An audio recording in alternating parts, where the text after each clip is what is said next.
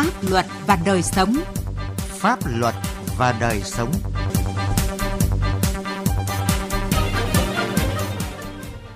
Thưa quý vị và các bạn, chương trình Pháp luật và đời sống hôm nay có những nội dung chính sau đây. Tuyên truyền pháp luật về quản lý bảo vệ rừng vùng đồng bào dân tộc thiểu số và miền núi. Các hình thức xử lý đối với hành vi khai thác lâm sản trái phép. Đã uống rượu bia thì không lái xe, từ quy định đến thực thi trong thực tế.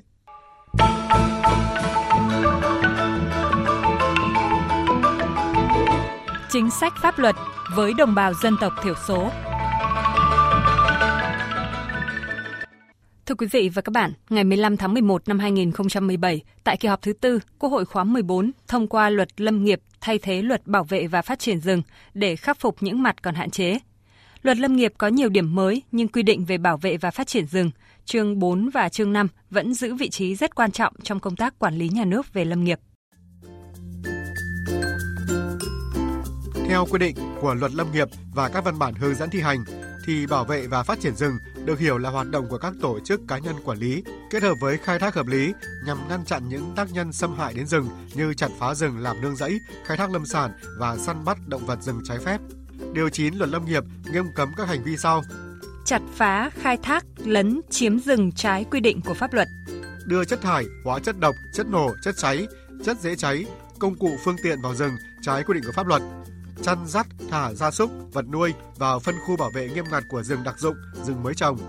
Săn bắt, nuôi, nhốt, giết, tàng trữ, vận chuyển, buôn bán động vật rừng, thu thập mẫu vật các loài thực vật rừng, động vật rừng trái quy định của pháp luật.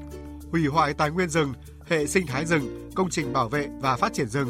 Vi phạm quy định về phòng cháy và chữa cháy rừng, phòng trừ sinh vật gây hại rừng.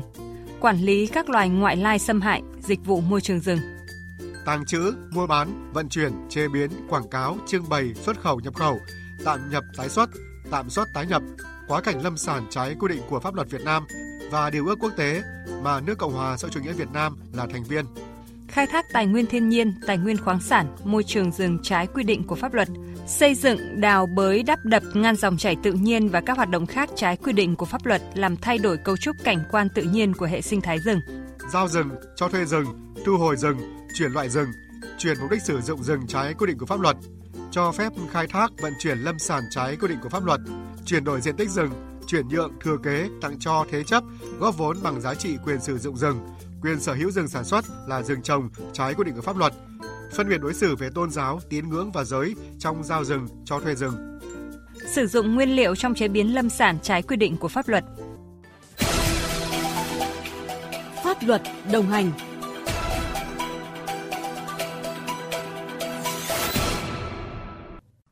Thưa quý vị và các bạn,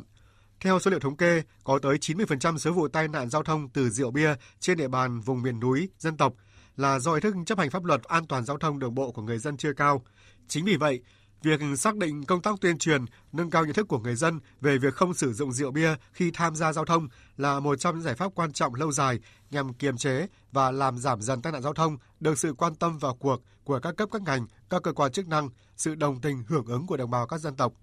Đã hơn 3 ngày nay, ông Đàm Thế Minh ở huyện Lục Ngạn, tỉnh Bắc Giang vẫn chưa hết lo lắng cho tính mạng của con trai là Đàm Quang Dũng, đang điều trị ở Bệnh viện Việt Đức vì đa chấn thương do tai nạn giao thông. Ông Minh kể lại, con trai ông đi thăm bà nội, về gần đến nhà thì bị ông Nông Văn Công lao thẳng xe máy vào người làm Dũng bị ngã đập đầu xuống đường. Ông Công thì bị ngã gãy chân. Khi vào cấp cứu tại bệnh viện huyện, ông Công vẫn nồng nặc mùi rượu. Sau khi sơ cứu ban đầu, Dũng được chuyển lên bệnh viện tỉnh Bắc Giang, rồi lên bệnh viện Việt Đức trong tình trạng chấn thương rất nặng. Bệnh viện đấy thì nói là chấn thương bên trong, chúng tôi cũng không rõ lắm về chuyên môn. Chuyển đi Hà Nội thì ở đây thứ ba rồi nhưng mà cái tình trạng nặng không yên tâm.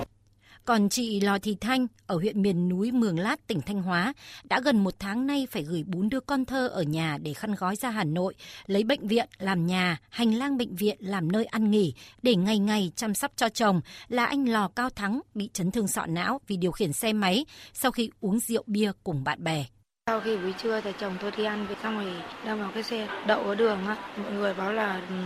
tự nhiên nghe thấy cái tiếng ờ, đâm ầm một cái xong mọi người chạy ra. Tình trạng lúc đấy là uh, tay thì gãy mà máu mẹ máu mũi rồi nó cứ chảy.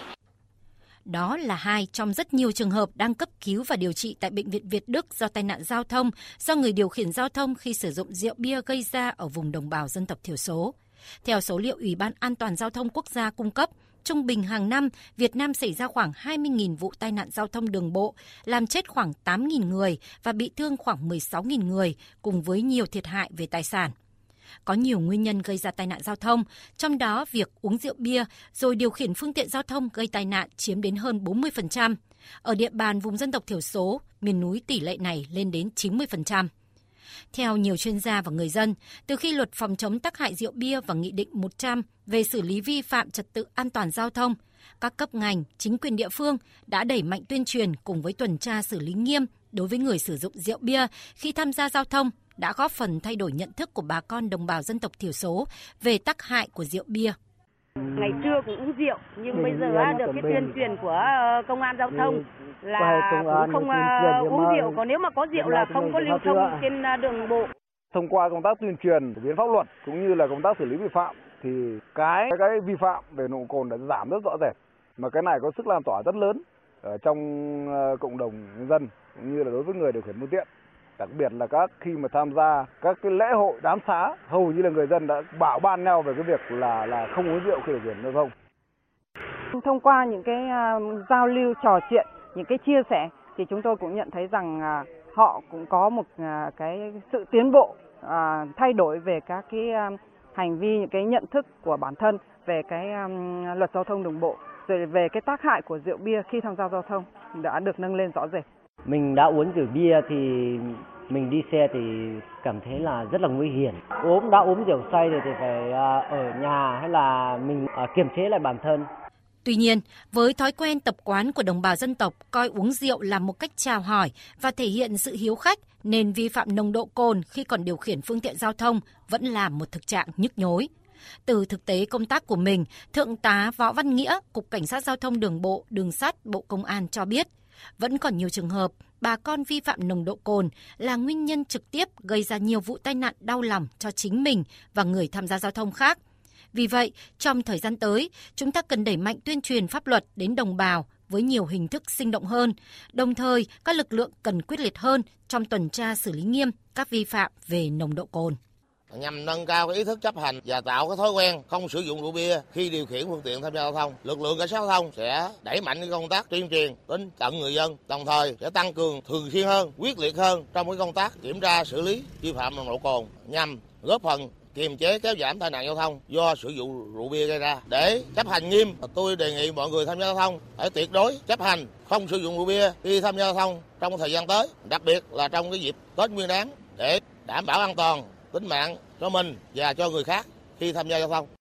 Cùng với hoạt động tuyên truyền, tuần tra kiểm soát xử lý vi phạm nghiêm của các cơ quan chức năng, thì điều quan trọng hơn là tất cả chúng ta cần nhìn nhận một cách nghiêm túc về những tác hại khủng khiếp của rượu bia đến vấn đề an toàn giao thông.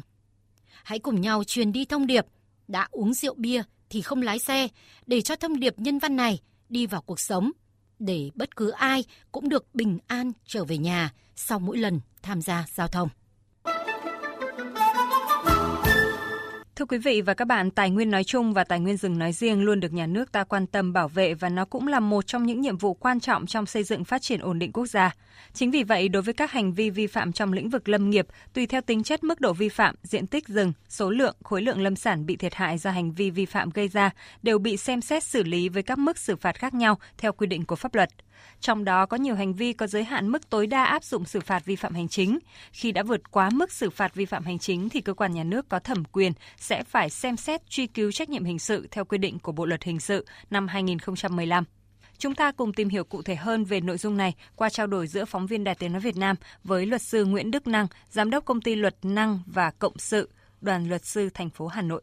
Thưa luật sư, trước khi thì xin luật sư giới thiệu tóm tắt về cái khái niệm khai thác lâm sản trái phép theo quy định của pháp luật hiện nay ạ. À, vâng, à, khai thác gỗ trái phép là một hành vi trái quy định của pháp luật mà thuộc một trong trường hợp sau đây. Nhất là khai thác cây rừng ở rừng sản xuất, rừng phòng hộ, rừng đặc dụng mà không được các cơ quan nhà nước có thẩm quyền cho phép. Và trong trường hợp pháp luật quy định về khai thác đó thì được thực hiện khi đã được cấp giấy phép và giấy phép đó không còn thời hạn hoặc là khai thác cây rừng ngoài trường hợp cho phép. Cái thứ hai là khai thác cây rừng không có dấu hiệu búa bài cây tức là là bài chặt trong trường hợp theo quy định pháp luật thì phải có búa vài cây. Vâng, Ờ, như vậy là ờ, pháp luật chúng ta là nêu rõ cái khái niệm về khai thác ờ, lâm sản trái phép. Vậy thì pháp luật quy định như thế nào về xử phạt đối với các khai thác lâm sản trái phép ạ? À, đối với các cá nhân tổ chức khi mà khai thác lâm sản trái phép thì tùy từng trường hợp cụ thể mà có thể bị xử phạt vi phạm hành chính với cái hình thức phạt tiền hoặc là có thể bị truy cứu trách nhiệm trách nhiệm hình sự. À, trước hết về nói về xử lý vi phạm hành chính thì mức xử phạt đối với hành vi khai thác rừng trái pháp luật, mức xử phạt đối với hành vi vận chuyển lâm sản trái pháp luật, căn cứ vào nghị định số 35 2019 nghị định chính phủ quy định về xử phạt các hành vi trong vực lâm nghiệp có nhiều mức tùy thuộc vào từng loại rừng cũng như chủng loại khối lượng loại khác nhau. Tôi xin nêu tóm tắt một số các mức xử phạt như sau. Thứ nhất là mức xử phạt hành chính đối với các hành vi khai thác trái pháp luật rừng sản xuất ờ, đối với loại gỗ thông thường các chủ thể khi khai thác trái pháp luật từ 15 mét khối dưới 20 mét khối gỗ rừng trồng hoặc là từ 7 mét khối cho đến dưới 10 mét khối gỗ rừng tự nhiên thì mức phạt tiền tương ứng có thể là từ 70 đến 100 triệu đồng. Cái thứ hai là đối với nhóm gỗ mà thuộc danh mục là thực vật rừng, động vật rừng nguy cấp, quý hiếm thuộc nhóm 2A hoặc là các chủ thể khai thác trái pháp luật từ 10 mét khối đến dưới 15 mét khối gỗ rừng trồng hoặc là từ 5 mét khối đến 7 mét khối gỗ rừng tự nhiên thì mức phạt tiền có thể từ 150 đến 200 triệu đồng cái thứ ba là đối với gỗ thuộc danh mục thực vật rừng động vật rừng nguy cấp quý hiếm nhóm 1A thì các chủ thể khai thác, trái pháp luật từ 0,7 mét khối đến dưới 1 mét khối thì mức phạt tiền tương ứng là từ 75 đến 100 triệu đồng. Vâng, như vậy là pháp luật quy định rất rõ ràng về cái hành vi vi phạm uh, khai thác lâm sản trái phép sẽ bị xử lý hành chính với cả cái với cả cái mức hình phạt khác nhau và tùy theo cái chủng loại ờ, gỗ bị khai thác cũng như là khối lượng Vậy thì về mặt hình sự thì uh, các hành vi khai thác lâm sản trái phép ở cái mức độ như thế nào thì sẽ xử lý bằng hình sự và cái cái cái khung hình phạt và mức hình phạt cụ thể thế nào ạ? À, vâng, đối với hành vi mà khi các chủ thể khai thác rừng trái pháp luật vượt quá các phạm vi vi phạm hành chính thì các cơ, cơ quan nhà nước có thẩm quyền xem xét trách nhiệm truy trách nhiệm hình sự và cái điều luật này được quy định tại điều 232 Bộ luật hình sự năm 2015 sửa đổi năm 2017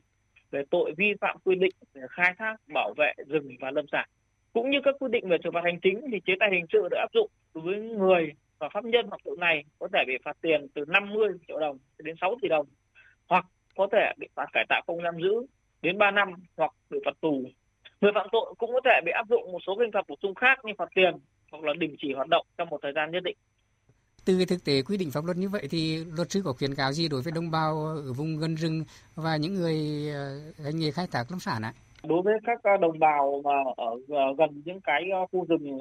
sản xuất hoặc là rừng rừng đặc dụng, thế thì tôi có những cái khuyến nghị là trước khi mà chúng ta khai thác thì chúng ta phải tìm hiểu rằng xem là rừng đấy là cái loại rừng gì. Nếu mà loại rừng sản xuất thì ờ, chúng ta đã được cấp phép khai thác chưa?